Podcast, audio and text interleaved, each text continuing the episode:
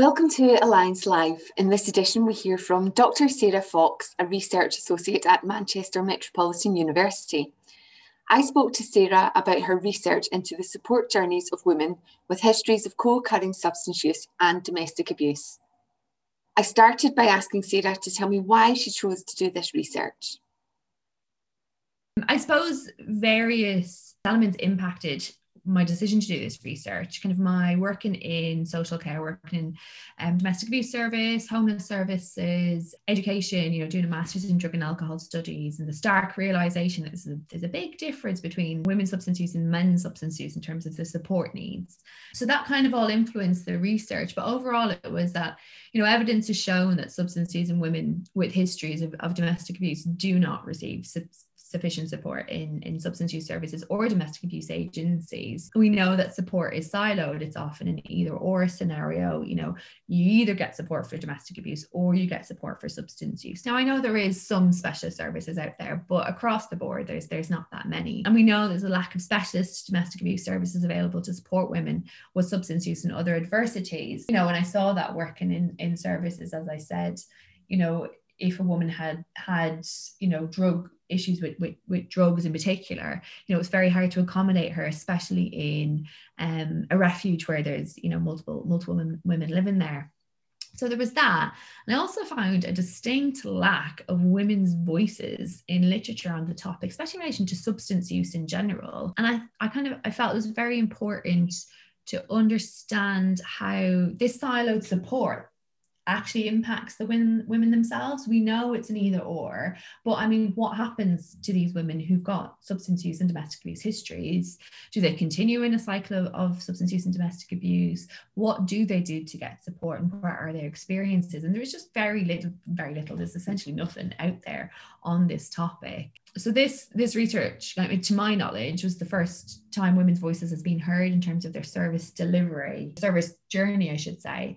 And i think it's important because we're not going to be able to learn about women's experiences and we're not going to be able to create support specific to the needs of women without actually listening to the women themselves and asking women you know what are your experiences?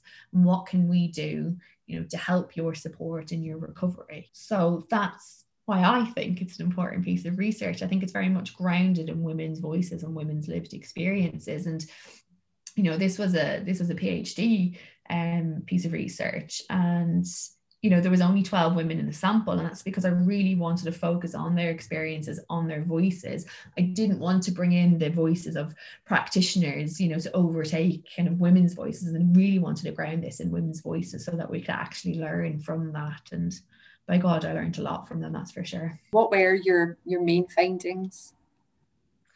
I think one of the big things that came from this that maybe I didn't think about or engage with too much before I kind of started the interviews or started the research in general was the extent of abuse that they had experienced or that they potentially could have experienced.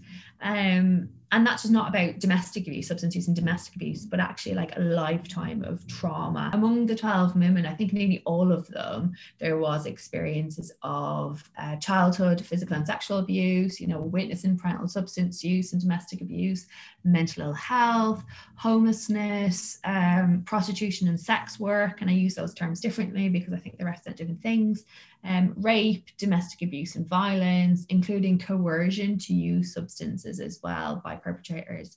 Um, you know, and there's also motherhood, losing custody of children, um, and also extensive drug and alcohol use.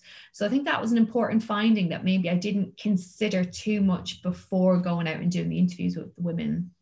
Um, so that, you know, thinking about when you're talking about trauma and substance use, we need to look at the life course so that was a big finding. I think another another thing came that came up was about the mar- the barriers um, to them accessing support, and that was a you know a, a big part of the project because the project was looking at you know their, their, their their access to support when they have substance use and domestic abuse. So barriers was a big thing you know, when talking about, you know, agency is paramount in access and support for these women, um, but they're also impacted by a lack of support options. Um, you know, we've kind of the research find through the, through their, their their narratives is that service structures are just not set up to respond to the gendered experiences of substance use. And I think you know, kind of these these failures stem from wider environmental structures such as like governmental policies as well as wider you know kind of societal norms regarding female substance use and because of this silent approach to support none of the women um, in in my study received support for substance use and domestic abuse from one service. And some of them never received support for domestic abuse. They never received any kind of trauma informed support. It was predominantly substance use was their priority. Uh, so there was no kind of coordination between services they were accessing because mainly they just accessed substance use services. I think like the research showed like the impact that siloed working has on the women who need the support. Something we really need to consider as well when we're talking about substance use and domestic abuse is that we can't make it an either or, and we can't say, well, you can come and you can have this so you know this this support for trauma but you need to stop drinking in order to do that. You know it kind of it's that old argument we have with mental health and substance use services you know well chicken and egg which do we deal with first? And i think it's needing to reconsider you know why substances play a part for their lives. And a lot of the time it is that whole helping them to get to get through their traumatic experiences.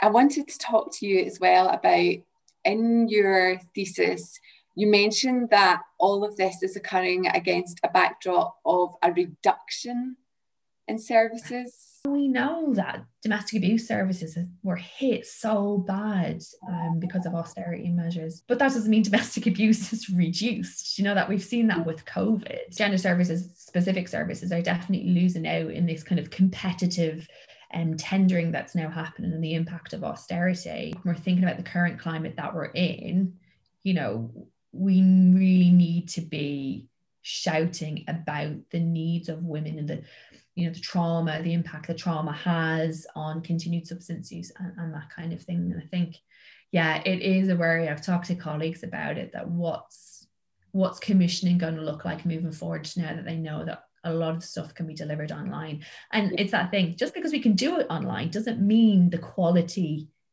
is the same. And mm-hmm. that's that's the worry.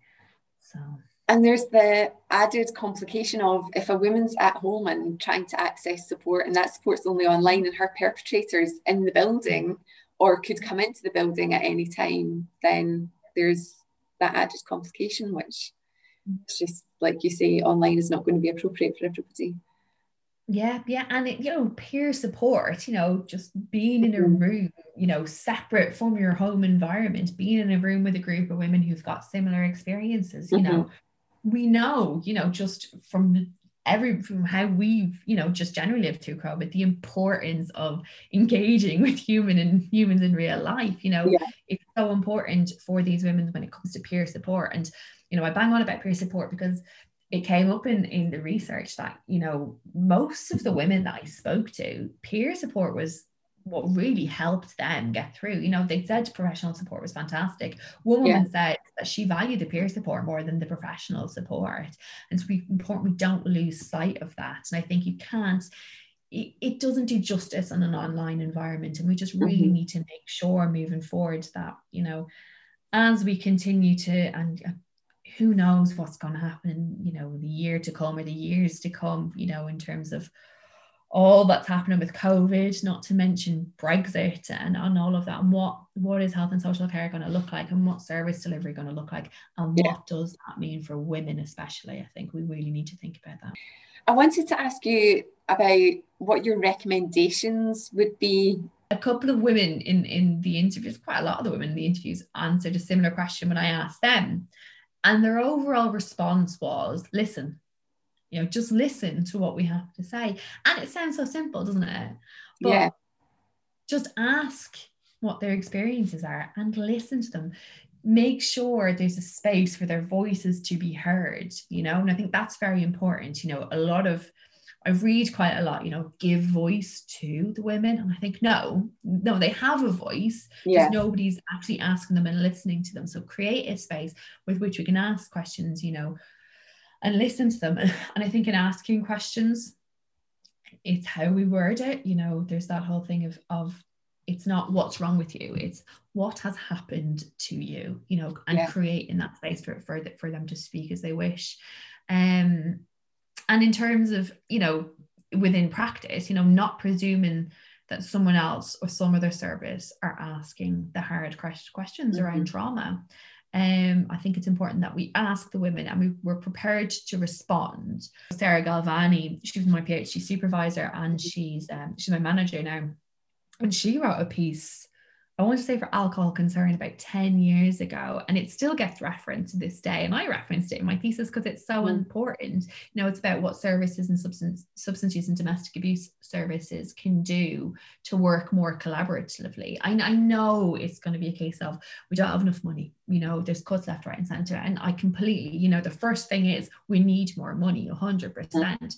But you know, there's other things that we that can be done. Um, to work more collaboratively, collaboratively between substance use services and domestic abuse services. And it's about talking to each other you know mm-hmm. having conversations with this across the services and learning from each other you know inviting you know substance use services into the dv settings for for training and vice versa. Yeah. Um, setting up referral pathways emergency referral pathways. Um, and, and as i said not punishing women because they use drugs or alcohol um, it's it's about moving away from this siloed way of working across services. I think that's fundamentally it. It's it's asking and listening to the women, you know, whether you're in a substance use service or a domestic abuse service, and giving them the space, you know, giving them the space to be heard and learning learning from them and, and working with them in terms of what they need. Thanks to Dr. Sarah Fox, Research Associate at Manchester Metropolitan University, for speaking to us on this edition of Alliance Live.